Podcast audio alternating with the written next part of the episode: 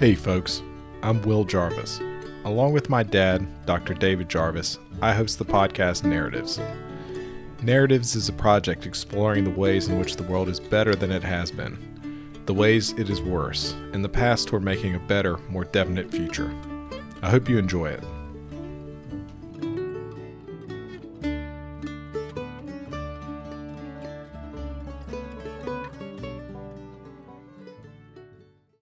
Well, hey, folks. Today on the podcast, we've got Ben Reinhardt. Did I get the your name pronunciation right? perfect. Okay, the German uh, I in the in the back. Okay, Yep. perfect. Uh, so Ben, uh, I'd like to get kicked off. Could you just give us a you know kind of a brief bio? You know what your mission statement is and and what you're trying to do in the world. Sure. Uh, so so I'll start with that. Um, very simply, it's I, I want to there to be more awesome sci-fi shit in the world. Um, am I allowed to say that? Uh, I, I forgot yeah, to ask. Okay. okay. Um, not for kids. all right. Um, and uh, so that's that, that- that's at the end of the day. Like that's that's what I'm trying to to do. And um, I guess my bio is I like if you want to sort of tie a narrative around it, it's me trying out different ways of of doing that and realizing that they're not the right way and so trying a different way. Um so my like i i went to grad school because i thought ah yes if i get a phd then and like build spaceships that's the correct way to uh make there be more awesome sci-fi stuff. And um, i found like that wasn't quite the right thing. And so i was like ah yes if i go and i join a startup and i build amazing uh, augmented reality technology. That will be the way be the to, thing. to bring the sci-fi future. Um, and uh, that was not the right way. So i was like ah yes if i quit and uh, start a company that will be the right way. Um, that there was there's some trouble there. And so i was like ah yes well if i then instead help other people start companies. And so i, I went and i worked at a vc firm and uh, this place called entrepreneur first and uh, maybe that will be the way to to enable it. Um, i realized that the, that wasn't quite right either. Um, so now i am I've, I've come to the conclusion that the current institutional structures that we have right now are not uh, they constrain certain activities out of uh, happening that I think are are essential to having there be more awesome sci-fi stuff in the world. And so I'm trying to figure out um, what what institutional structures might be able to fill that gap and how to build them. That's that's that's awesome. Do you think there has been a a change since like the 70s and and how fast innovation has gone on and like so you know we've had like we had these really wacky scientists back in the day like Peter Thiel has this line that you know the the letter from Einstein wouldn't get to uh, the president's desk today you know and, and that seems to be true on some some level like the it sounds like it almost seems like academia has weeded out the weird people like Isaac Newton, you know, half of his time was like on I don't know if it was half his time was on like alchemy and the other half was gravity, right? I think That seems to possibly be like- more than half of his More time. than that's good to know. yeah. Oh, Uh, so, so so yes, I, I do sort of buy into the whole uh, great stagnation uh, Decadence kind of argument.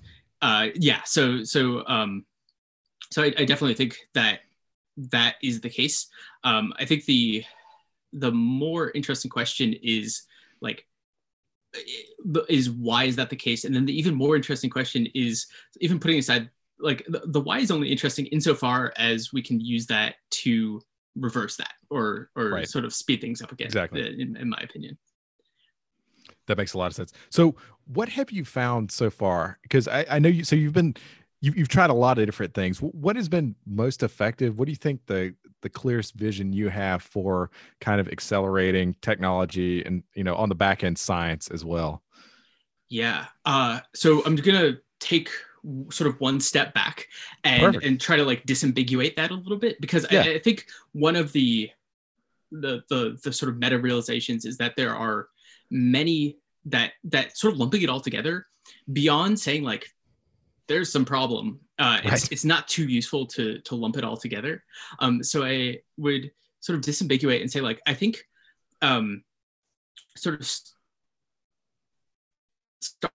are really good at a certain set of activities right so they're really good at bringing novel solutions to new markets um but then I think the the trick is that a lot of the the activities that need to happen now are are not that. Um, so, uh, in terms of things that are especially effective like I, I i think at the level of granularity of a of a podcast um Yeah. the things that i would say are going to sound like th- like things that everybody sort of knows the the trick is like how to make them happen right so it's like get like really good teams of smart people together like uh like give them a, like a good focus and and let them go but then like Right. keep them keeps them sort of tightly on the rails um uh so so i think uh, the, the the interesting thing is like how do you uh navigate all of the incentives that people have and that are in the world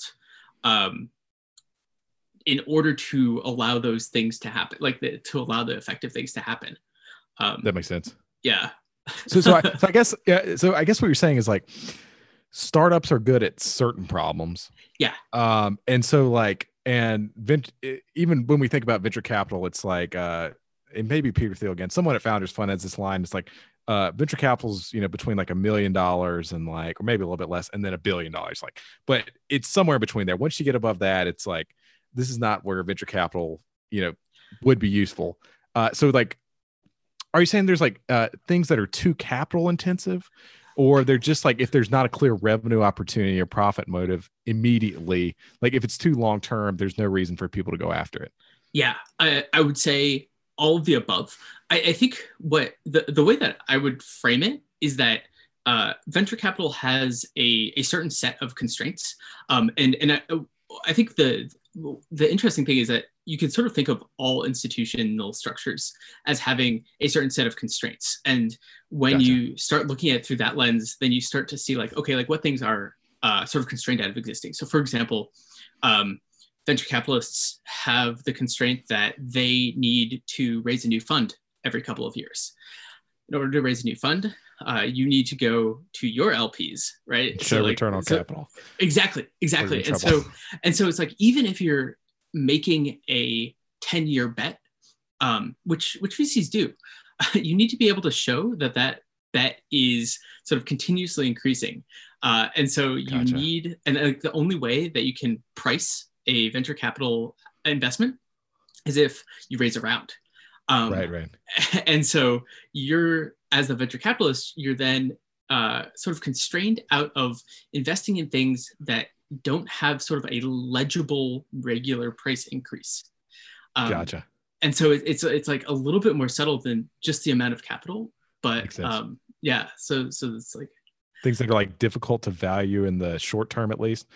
Yeah or, or like and that like don't that that don't sort of set, follow like a nice a nice growth curve um right? So gotcha. yeah. So what would be a good example of that? Like like a problem like that? Um so I, I guess like from from my like I'll, I'll just like my my personal experience. Yeah definitely. Um sort of like trying to build a an entirely new system i think is really sort of falls into that. So like like i i worked at a company called magic leap for a couple of years and we were trying to build you know like and basically they, they were trying to build like an entirely new um like computer interface. Uh and and really it's- cool demos. I remember that. Super cool demos. And like the the technology was super cool. The trick was that there were so many pieces that needed to be built that it wasn't like the the rate at which they needed to like get a product out there and start showing increasing numbers right um, prevented the kind of approach that I think that they needed to successfully introduce like an entirely new way of interacting with computer. Um, so that's that's one example. Um, I think it's uh, also just like places where like more abstractly where you want to build a new system and in order to build that new system you actually need to uh, create several components and any one of those components on their own is fairly worthless or or like isn't wor- that valuable. It's only in combination that they're they're really valuable. Gotcha. Um, the the pressure from uh, to to sort of get a product out there to start increasing in value um, makes you start trying to monetize each of those components, which then sort of like punts the the eventual system farther and farther off until it like never exists. Right, that makes sense. So you focus on the the short term, you know. And I've worked in the startups since I graduated, and this is true. Like you've got this grand vision you're trying to accomplish, and then in the short term, it's like, well, you know, we got to make it to next week, right? And so Exactly. next week always dominates. It like no matter what. Yeah. Um, and you can get some slack. Like I, I think Scott had a post on Slack, maybe. I love that post. That, That was- yes, studies on about that a Slack. I mean, well, um, sure. Uh, so, so Scott Alexander, uh, author of uh, Slate Star Codex, has a post. It's called "Studies on Slack," um, and it is amazing. And you, the listener, should uh, pause and go read it. Um, I'll put a link but, but in short, um, it's it's effectively it makes the argument that um, in order to get so like if you think of yourself as like uh like like some water and you're trying to get to the the lowest possible point um then the like and, and if you're like purely just doing optimization you uh, go to the the lowest local point but that might not be the lowest global point um so like the like Gotcha. global minima in Right. in in a sort of uh, optimization parlance um and and in order to uh sort of like get to a global minima you need some amount of slack and you could imagine that in this like water analogy you could imagine that as like the ability to sometimes go against gravity um so sort of get into another puddle uh that's a poor explanation but it's uh, I, I think you, no, that's great. And I think you also mentioned the uh, the development of, of like an eye. oh yeah yeah yeah as a great example. Like this is an Yeah. incredibly complex thing, and you really couldn't just you know through these super hyper competitive processes uh, create something as complex as an eye.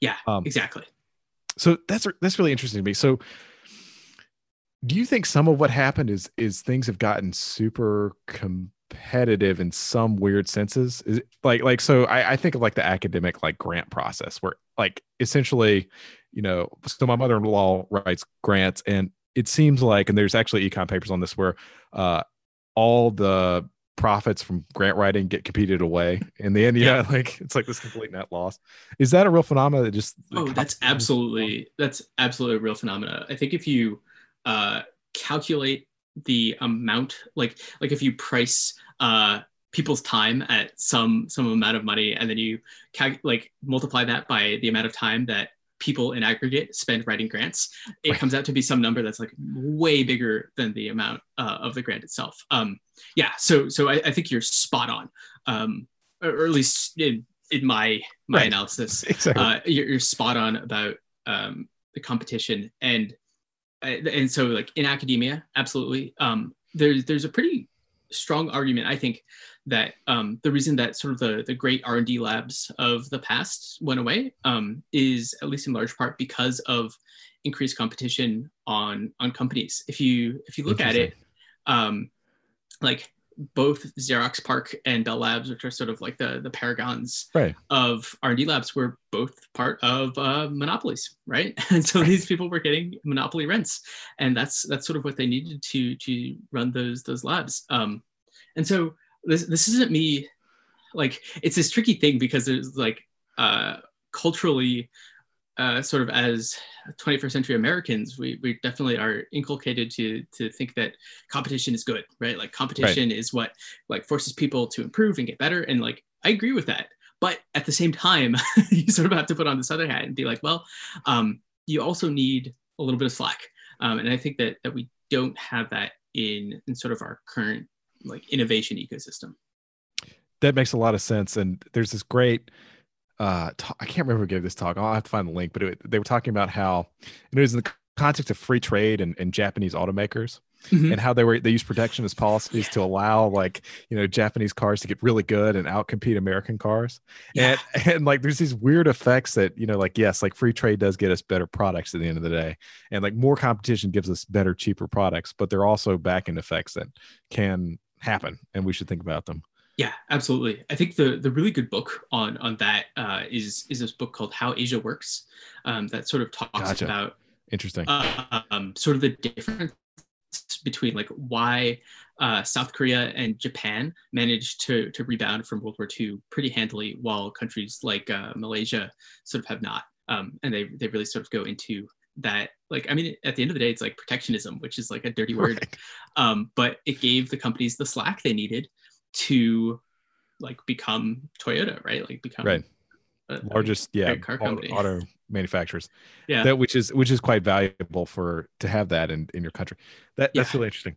So so i wanted to jump back and so you mentioned bell labs uh you know xerox PARC these places that no longer um exist. A lot a lot of because competition came through and you know got rid of all their monopoly rents and they uh they don't have the money to do it anymore and or they you know get competed away don't exist anymore sorry i didn't say that very well but um Te- technically they do uh, that's, Oh, really? that's yeah that's the interesting thing is uh both bell labs and xerox PARC are still places they still have employees they still do research. do they really yeah absolutely um they just that, actually. yeah it, it- that's um they're just not it's not the same like thing they're not their their their former selves Right. So it seems like Google, right? So they should, they are the ones that they're the most clear example to me that should be doing this because they Yeah. have cash equivalents that when I checked a couple this was years, a couple years ago, was it was like a hundred billion in cash equivalents. I mean, they- they're sitting on a hundred, a lot of you know, money they're burning like, you know, some percent in just inflation every year, right? Because they don't know what to do with it. And it seems like this clear chance and they they speak about being like this highly innovative company you know like i i have their phone right i use their search engines but they and maybe they've done that with like uh maybe their life sciences stuff a little bit where they've invested in the anti-aging research but it seems like they should be doing more and i often wonder if like the backlash against big tech at its core is some complaint about them not living up to the promise at the end of the day i don't know yeah there's so there's sort of can i can i take that two directions yeah actually? absolutely Uh, so so one is I would argue that to some extent they are, um, and and the way that they're doing that is you look at um, the results that um, came out of DeepMind recently, right? Right. That's GPT Google money. Exactly. That's uh, uh, um, but AI, like smart one. AlphaFold. Got Uh, so gotcha. yeah, so so we're talking in December 2020, and um, DeepMind recently released AlphaFold, and the protein um, folding stuff exactly exactly and like so um and like similarly there's like really good work that comes out of google brain so Gotcha. i would i would argue that those organizations actually are sort of doing that like doing the the bell labs equivalent um, for google Gotcha. the, the trick is that um, I, I have like a wacky theory that um, in order for corporate r&d to be really effective Yeah. it needs to address some amount of like existential threat to the parent company Gotcha. and like google's existential threats come in the form of like uh, software right like like they they need better software and so you could expect th- so their corporate art like their high quality corporate r&d to be in software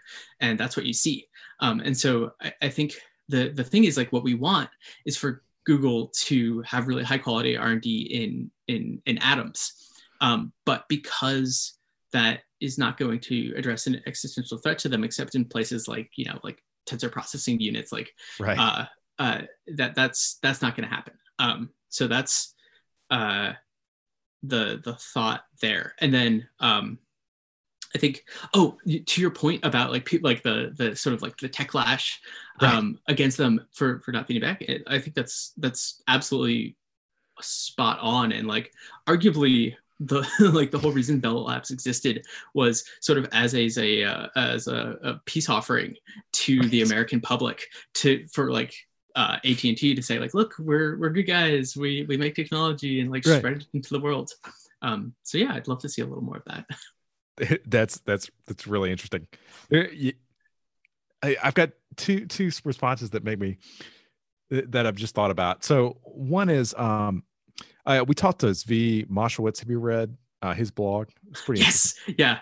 So we- we talked- actually, I, I, I know of him um, because I, I played Magic the MTG. Gathering very competitively when I was younger. And so, Oh yeah, that's awesome. yeah. Yeah. he's a big deal, man.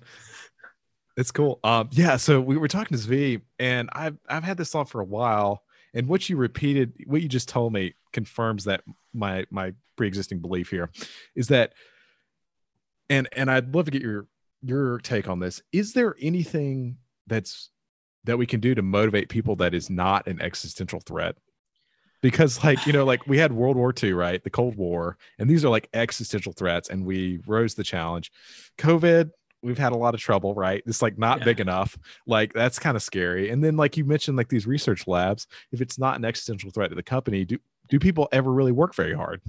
I i don't know. Is there a way to get around that? Yeah, I I don't know. Is is like the, the real answer is I don't know. I would love to uh figure it out. I, I think perhaps another way of framing it is like how can we make existential threats be more in line with the sorts of things that we want to see like um and, and so where where i go with that is like you think about uh like medieval cathedrals and arguably medieval cathedrals actually were addressing an existential threat because people thought that their souls were on the line and that if they did not build things to the glory of god then they were going to go to hell. For a long Um, time. forever. A really Um, long and, time. and and sort of um and so so like uh, you could you can still put that in the existential threat framework. It's just that existential threats were a very different thing uh, to those people and so i just sort of wonder if like can we shift culturally so that the things that are existential threats um, to companies or individuals just so happen to align with the the things that uh, we sort of want to see in the world. I don't know. That's just something No, I that- muse on. no that that's it seems really important it does seem to be a huge challenge because it, you know we, we just have to we have to figure out ways to motivate people or else these problems don't get solved. That that does remind me um so you talked to don braben. Yeah. uh, yeah and so actually i'm talking to him uh, in uh, like a month or two uh, Excellent. got some yeah so i because I, read his book and then i was like oh i'm gonna email him because I, I found out like okay he's still alive you know and like here's his email. And then i found your podcast which was super awesome with him uh, and very informative. And um what do, you, what do you think about his idea of just you know essentially giving really really smart talented weird people money and just saying go Yeah, I I think uh, uh, sort of again like going back to uh, a point earlier is is this this point of disambiguation. I think that the sort of venture research idea that Yeah. that's sort of his thing um, is really good for a certain set of activities that are essential. So I think it's Gotcha. really good for uh, like what what he calls like the Planck Club- Club. So people who are really trying to sort of like pry new knowledge from the like the grips of nature itself right? Um and, and i think that that's it's really good for that. What i don't think is that it's like i don't think that that's what we should do for like everybody who has any sort of innovative idea at all. Gotcha. Um that makes sense. yeah. So like so maybe good for like pure research or something, but this very select group of people maybe, but not the yeah like a, a select group of people like and, and i think it's actually a really a, a, a fascinating challenge to try to think about sort of like what are the parameters of of like that sort of area of of like activity space right. where it's like like is it, it does it have to do with like the um sort of like the size of the group that you need to do the discovery right? Because he was funding sort of like very small groups of like one to three people. It's like is that the Right. key thing? Is it the time scale is it like that these were things that these people were like devoting their life's work? Um uh but yeah. That's really yeah, it, it's really interesting. So so maybe like a partial solution to one problem is yeah the answer. e- exactly. And and I, my my hypothesis is that that's sort of what we need is like there isn't going to be like the solution right. like capital t capital s Exactly. um it's it is going to be lots of like specific solutions for specific parts of of activity space that that makes a lot of sense. Uh, do you think peer review is as evil as he says it is? yes That's i really- think that's good. I'm not in academia, so I don't know. yeah um i think that he uh makes the strongest argument for it um but i i don't think that he's wrong um i I, I I guess maybe maybe what I would argue like I would argue that it's bad I, but what I, i'm not as confident as he is is that it is sort of like the the sole sole perpetrator of gotcha. the problems with academic funding. I think that, that that's where i i might uh, soften it a little bit. Gotcha. That makes sense. but it's sense. terrible. It's, it's bad. It's really bad. Yeah. So, so, so what do you think some of the other problems are? Like just the grant process you know all the politicians win or yeah. are there other things? Yeah, I, I think there are a there there are many many things. Just many many um, so so, so some like I'll, I'll i'll just like throw out some of them. Yeah. um is is like uh and and the the thing to keep in mind is it's like well at the end of the day we really want to find try to find are like the root causes. And it's really tricky because like all of these factors sort of like feed into each other and it's really unclear of like where to start untangling or the the the ball right, thread. right. Um, but like some some problems are the fact that academia has sort of become like highly overloaded. Like we expect academia to uh, both sort of like train like train new researchers, uh, educate, do like general undergraduate education. So educate like citizens of a like a liberal republic. Joe Schmo um, coming in, you know. Yeah, exactly. Uh, to do like sort of like deep exploratory natural sciences uh, and at the same time do basically industrial research and at the same time basically do like military research um, and at the same time like be like thought leaders right like it's like oh right. listen to like like the scientists that we listen to um so like they need to be like uh have like so you know so so it's like highly overloaded i i, I talked right. to, to friends who are professors and we we were like counting off the number of jobs that they actually do oh, right. and they the, the professors are expected to be um, administrators as well um, yep. right that's uh, crazy man. so so so like professors are doing like four or five jobs at once right. um, and each one involves a very different way of thinking right so like there's like my friend literally had to go from like uh like arguing with an undergraduate about the grade on the midterm to right. like what is the research program that I need to set up for the next five to ten years, like in an afternoon. like like how how are you gonna actually yeah how are you gonna actually make discoveries when you're trying to juggle all Ex- that exactly so that's like that's one of the the problems um Another is just like the the sheer number of people who hope to become professors versus the number of people who are professors, um, and then the sort of the way that professors are judged, right? So, um, gotcha it's like like and, and, just like the way that tenure works is right. another problem because it's like here come in we're going to judge you on like how many papers you publish and how many uh, how much grant money you bring in in your first couple of years at the university right. um, and like the people who pass through this filter that uh, filters for like uh, really aggressively publishing papers and right. uh, getting doing research are the ones who then get to stick around forever and are expected to do like 20 year projects Exactly. Right? like, so it's like there's a little like, tension there. Right. Exactly. No, that's that's really fascinating. And and then you right. So the, and then there's this huge glut, right? And so that just drives comp. It, it makes it more competitive, and then you get more of these weird effects. exactly. It goes goes right back to that competition thing, where uh, there's there's no slack in academia, like zero. God, it, it just it, it, seems so so screwed up on so many levels. So, you, so you've recently been writing a little bit about another organization that, that does things a little bit differently, and uh, we've done a little bit of work uh, with them in the past. Uh, so, DARPA, and, and so yep. what makes makes DARPA special, and maybe the program manager model that's a little bit different? Yeah. Uh, so the the thing that sort of defines the DARPA model is that they uh, is that it sort of revolves around these these what are called empowered program managers. And so um, instead of either having some sort of like like manager level person or like an executive say like okay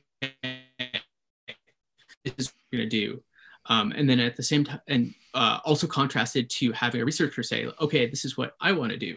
Um, you have these these program managers who are given like an incredible amount of leeway um, to go to the researchers, try to understand what the the researchers think, and then like then go to people in the military and see what they need, um, and then basically design a program that coordinates the the efforts of several research groups that go across um, academia and industry um, to try to accomplish fairly or audacious goals.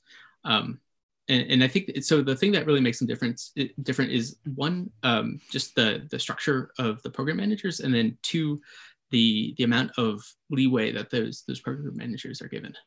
Gotcha. That makes a lot of sense. It does seem like freedom does seem to be really important in these in these things and yeah. and, and giving like one guy you can go wring his neck if it doesn't work out in 10 years and like it, like just go manage it yeah and, and exactly. we see that with covid right the best things that have happened in the us are like okay we appoint some army corps of engineers guy and we say go do it and here's 26 billion dollars and you get a vaccine yeah this like exactly. record amount of town I, I think a really consistent thing that that i've observed is that um the the thing that seems crucial to all these things is like trust that you need to be trust. able to like trust that like this person if you give them a lot of power they're actually going to go do the right thing um gotcha. and so like i think a almost like a systematic lack of trust may be another thing that like like i, I think one of the the core reasons that we're seeing all this slowdown because like if you don't trust people then you either need to restrict their action or like force them to like give you lots of metrics. That that makes a lot of sense. And, and, you see this in like the defense contractors. So uh so our cto a really good friend of mine he uh he won the technologist of the year at lockheed martin. And nice. he desc- he will sit there and describe sometimes okay so like what does lockheed martin manufacture will? And i'm like i don't know you know f-35s you know. He's like no it's billable hours. That's what matters. And it's like it's firm fixed priced and you've got billable hours and that's because the contractors you know one time they s- screwed over the government and they were selling these cokes in iraq for like 10 bucks a pop. Well you know they were in actuality it probably cost them like seven bucks a pop but you know this is a big big news story. And so you go in and and you it's like because one bad thing happens you create this rule for everybody and it just piles on and piles on and piles yeah. on and then it just gets worse and worse and worse. Exactly. That that it that nails it. Um and and i think you see that sort of everywhere. Um, yeah, I, I would I would argue that DARPA actually could not like in its current form in the government could yeah. not be started today, and that it's basically oh, really? been get like grandfathered in because it was started in in the 50s and had such a good track record. Interesting. Yeah.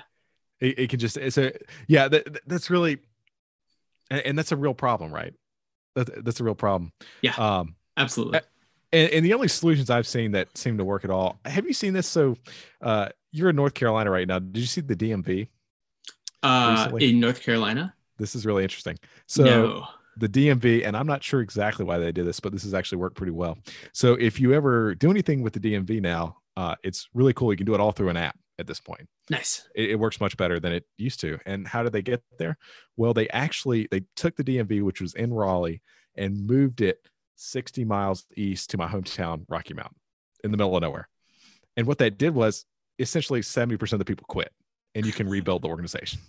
And it's like, so, so I do wonder if, you know, the answer is, well, DC goes to Kansas City or something. I don't know, just yeah. somewhere in the middle. And North Dakota. Just, yep. You know what? And we're just going to restart it right in, in yeah. Bozeman, Montana or something. Yeah. Well, that that's another thing about DARPA that I think actually is like does uh, really help is that there, it's just like program managers are out after five years. Like it doesn't matter how like it doesn't matter how good a job that you did. It doesn't matter how if you if you do a really really bad job, you're out before five years. Um, but uh, yeah, and and so I think that that there there really is something to that sort of like refresh. Um, that short tenure. Yeah. Do, do you know how they had the idea for DARPA originally? Yeah. Um, it, it was both basically uh, like Dwight Eisenhower freaking out over um, like like like uh so what it was is if i get the story correctly it was it was that there were that, that like this was like height of the cold war.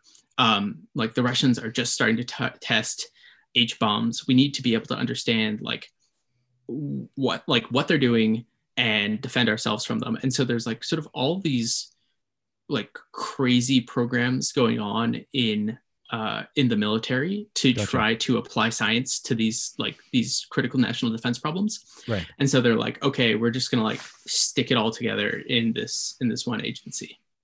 Wow. Yeah. That's uh, it, it's also interesting. It, are there any other keys you think that they've had to keep it avoiding entropy in darpa itself yeah well so I, I would I would caveat it with like I don't think that they have completely uh, okay so avoided entropy. Interesting. Um, so so I would like uh, I, I think that it has like slowly become more and more of a government agency, and so it's like I don't want anybody thinking that it's perfect, but it is right. still like really like considering how well they've done uh, over the course of 60 years like it's Quite really impressive. impressive. Um, but like ways ways to avoid entropy, I think it's one. Um, a, a, big one that I think maybe is understated is the fact that it stayed really small. Um, it's interesting. It, it's about hundred program managers, and like my hunch is that that number is not a coincidence and it like happens to be right around dunbar's number. And my my hunch is that there is something to the fact that like everybody in the organization can kind of know what everybody else is up to um, that actually helps build that trust that we were talking about. Um, interesting.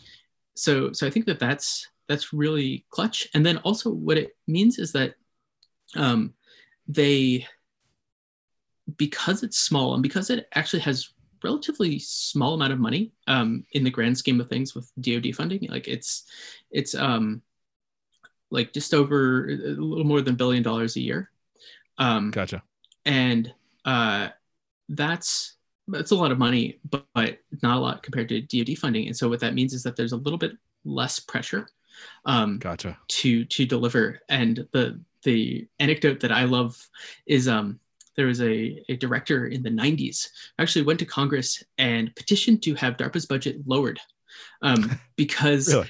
yeah, and, and he made the argument that like if you give us too much money, you're going to expect too much out of us. And I think this is actually another way of uh, creating like a little bit of slack.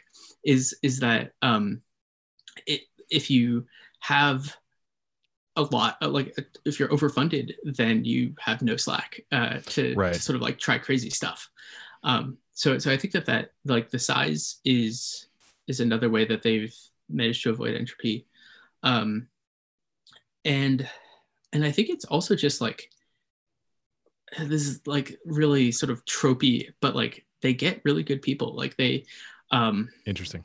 Like they they really uh focus on just like they don't care about backgrounds very much. It's just like, okay, like who can we get in here who can will do a good job. Yeah, exactly. That makes a lot of sense. And it also seems like keeping it small like that means that you don't have this problem where you're forcing money in places where like maybe it's like, oh, I don't know, this is not like a great idea, but we're doing it just because we got to keep this. And you want to keep your budget, right? You always want to try and keep yeah. your budget, so you're going to spend yeah. it. We exactly. see this in like corporate environments at all time. It's like, well, we got a hundred thousand dollars left. got to go buy something, right? Because they're, they're going to cut our budget next year. Yeah, exactly. That's interesting. Um, so I wanted to move on to another topic. Uh, do you think problems, and this is a very large, very large question, so I want to preface it. Um, do you think uh, problems have gotten harder in general in science and technology? yeah, that, that's a really good question that I am not sure I have a good answer to. It's a very hard question. Um, I, yeah, I, well, well, I think that it depends on where we're looking, right? Okay. Like it's it's like like I, I think that like certainly like problems in physics, like like any any field with a name, I think that the problems have gotten harder. But that's like okay. kind that's... of the definition of a field. Um, but then I think the the tr- like the I think the problem is that we haven't been inventing um, as fast as we used to. And so it's like that's that's almost what what I think the the real problem is more so than like the problems have gotten harder because it's like like like let's think through this. Um, if like the problems were harder, like I feel like the problems are are like exactly as hard as people can solve almost by definition, where it's like like uh, yeah I don't know how how would you compare like the hardness of two problems? That's difficult, isn't it? yeah. That's really difficult. Yeah, it's almost yeah, yeah. It, uh, yeah. Where do you even start? Right? Yeah. I mean, it's like definitely, um, you know, It's it's, like- like, to, Maybe you know it if you see it. Like maybe that's it. But it's like obscenity or something like that. I don't know. well, let's, let's, let's, I, I- I think maybe a proxy is like, so equipment is definitely like to, in order to do a lot of cutting edge experiments, um, equipment is definitely more expensive in some areas. Um, right. Like, Right? Yeah. and, and that's that's definitely true but at the same time uh, we're we're a much wealthier society than we were 100 200 years ago um, right. so does that that balance out um, and then the cost of equipment has fallen in in other areas right like That's right. sequencing a genome is much much less expensive than it was years ago um, so it's just like yeah i i i struck like I, I think it's it's it's it's a good question to think about, but a possibly impossible one to answer. But just because it's not answerable does not mean it's not worthwhile to like talk about and think about together. Yeah. Definitely. I, I, I, I- yeah, I do really like uh, your heuristic. If it has a name, by definition, the pro, yeah, th- these problems will be more difficult. And I think Yeah. that that it's almost because there are more people looking, right? It's Yeah. Well, well yeah well that's that's that's another thing is like yeah it's like like once once you say like okay like it's physics and like then you have like a whole bunch of physicists and the physicists yeah, rush yeah. in yeah exactly um so so yeah Do Do you think uh, some of the problems we've seen with uh, slower, well, I- what I see to be slower advances in like biology, are like, I have this weird thought that uh, people get selected into physics. You just mentioned physics, so like physics is like that is the hardest thing. That's the most interesting. And I had a really smart roommate in college. You know, like this is what I want to go do. And I was always like, man, like I think like there are more gains to be made in other places, right? and Yeah. not at like the top end of like you know string theory or something where only 100 people understand it and there's you know no way for me to evaluate whether it has any salt or at, at all right like i don't know um sorry like the i, I think i i missed the, the Yeah, do- question. do, do you think we uh we select uh we've got a poor selection mechanism in that perhaps like physics is high status and that it sucks up a lot of talent that could be going Yeah. to like i particularly i think about biology.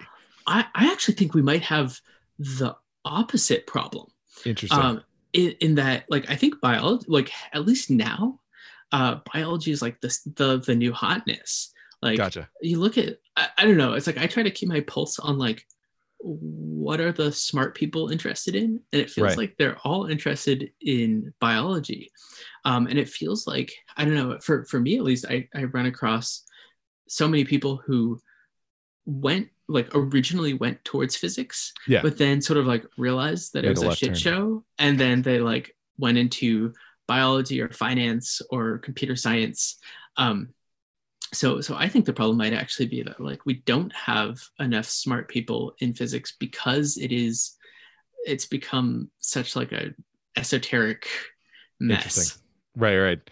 Less applications uh and more. Yeah okay that, that's interesting. That's really interesting. Yeah. I don't know though. Like it uh, it's um yeah. Very cool. So I, I- I wanted to move on now. So you studied medieval history and mechanical engineering in undergrad, right? yeah yes Uh, that's and, and so you, you're talking about uh, you know, fields that don't have a name. Well, this one has one now. What do you think about Cliodynamics, uh, or in Peter Turchin and things like that? yeah i i want to like it like Right, you know it's like we, we we all want psychohistory to be a thing right Yes. uh but as far as i can tell it is no more a predictive science than straight up historians pattern matching like it, it it's like I, I, so so I've not studied it deeply, so I'm not well well qualified to sort of opine on it. I haven't read his books. Um, I've read several of his articles. I've read um, sort of commentary on it. Um, Gotcha. but but as far as I can tell, like it's it, it's for the most part it's just like narrative pattern matching, um, similar to any other kind of narrative pattern matching, and like there's value to that, and like I, I think that that's that's the thing is like I don't uh, want to denigrate that, and I think that the like what we don't do is we don't actually assign enough value to like non-scientific knowledge. And i think that there's there's probably a lot of non-scientific knowledge that he's poking at and it's worth understanding but then sort of like saying that it's it's scientific like predictive knowledge um, would also be incorrect Gotcha. It, it almost seems like Yeah. the using the science aspect is almost like a sales tool, right? Like, you know, like, wow, like, look what we're finally making it empirical. These Yeah. antiquarians running around, you know, just like, I, I I might I don't know I, I I would I would actually take the the charitable view and say like I think that they actually do see it as as scientific. Um, Like I don't, I don't think it's just a sales tool. Um, I just I don't think I just I don't think that it's um, there. There's sort of like no theory behind the hypotheses, right? It's just like okay, like let's match some patterns and then create some post hoc explanations for for why we see these patterns. gotcha.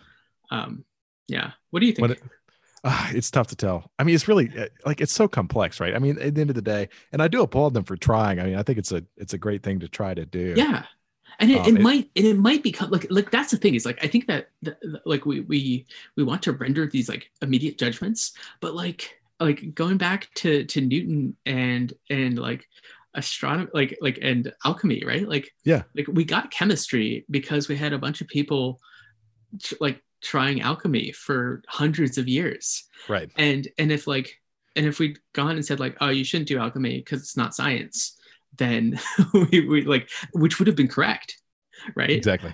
uh we would never get chemistry so i guess like my it, it's like i occupy this weird space where it's like i both want to say like no it's it's not really science but then that's doesn't necessarily mean that we should denigrate Throw it it out.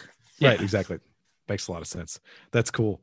Um, so I, I had a fun question for you that I, I was do it. interested in. So David, uh, we had David Friedman on, and I asked him a similar question. Um, the question is: is what do pe- most lay people not understand about medieval history? Oh boy. Uh I think the the sort of there's one uh, uh, like I'll give the the more like the more common like answer I think would be that uh people people regular pretty like assume that sort of like nothing happened in the Middle Ages Gotcha. right like that it was just sort of like uh you know it's like Roman Empire declined um and then there's like a whole bunch of people like digging around in the dirt and hitting each other with swords for exactly. like uh for you know almost a thousand years and then uh uh the renaissance happened right and so it's like Yeah. and, and it's like actually people like they they did a lot of inventing it's like they figure out how to do windmills and like actually a lot of philosophical breakthroughs um happened in in the middle ages um and so i think cool. that that's that's one um i think the the really interesting thing that i love about medieval history is that um people I, I think actually take this really charitable like this play thing they, they think this way that that really comes to their hearts. And i think that people in the middle ages thought like we do. Like it was basically like Interesting. they're just like us. Um and i think that that is actually a misconception. Like people literally like in their the core of their beings they thought very differently from us. Like like like um i think like relics are a really good example of this Yeah. where like relics are like literally it's like a a body part from a saint right and Right. they would like carry it through the the streets um and people would like flip out and get really excited and like think of it as if that saint was literally like walking through their street and wow. uh, like so the modern interpretation would be like oh well they're really excited about it because other people are excited about it or Right. they're really excited about it um, because it was like a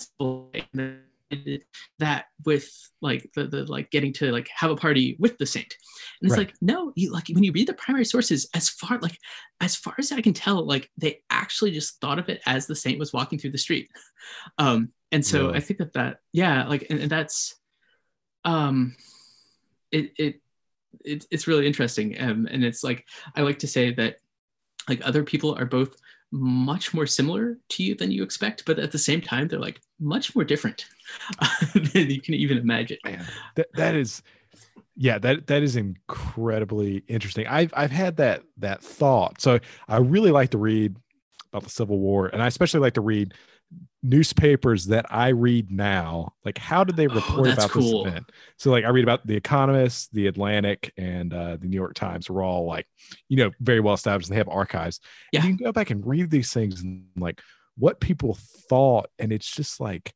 incredibly bizarre to like a modern person like you know it- does that make sense like and, and Yeah, it's something you just absolutely. echoed like it's like it's hard to grok how different we thought about these things yeah I guess exactly. sense. Exactly. And I, I think it's and, and the really humbling thing about it for me at least is like well in like 50 or 100 years like how bizarre is the way that we think about things now going to be? Um and it, it sort of gives you a little bit of humility whereas like i feel like some people kind of have this attitude that's like okay like we've like the like the morality that we have now and like our priorities are like the correct thing. Right. it's like well maybe maybe exactly. Well and even even within our lifetimes i mean like gay marriage was not like a majority opinion. It- you know like and, and that's almost it's unthinkable nowadays for, yeah exactly. for me and the, everyone i interact with and that's just bizarre. That's just bizarre to think about and that's a short time domain. That's not you know hundreds of years. Yeah that's like our lifetimes. Yeah. that's weird. Yeah. interesting. So so ben i have uh one last question for you for today. Um totally so so what do the next 10 years look like for you in, in working on innovation systems uh well It's a big question. Um, not, it's not a small question. so i can tell you what let's see um so i will give you the optimistic scenario that i'm shooting for I like it. uh and obviously like this could very easily change um but uh the the sort of the, the game plan is um i hope to put my time and money where my mouth is and uh try to create an organization that sort of like riffs on the arpa model like that's nice. what I hope to do. Um, and obviously, that can, like, what that ends up looking like is sort of like can change, but like my my working hypothesis right now is that it's like create a private organization that does uh, revolve around this this program manager driven model um, and sort of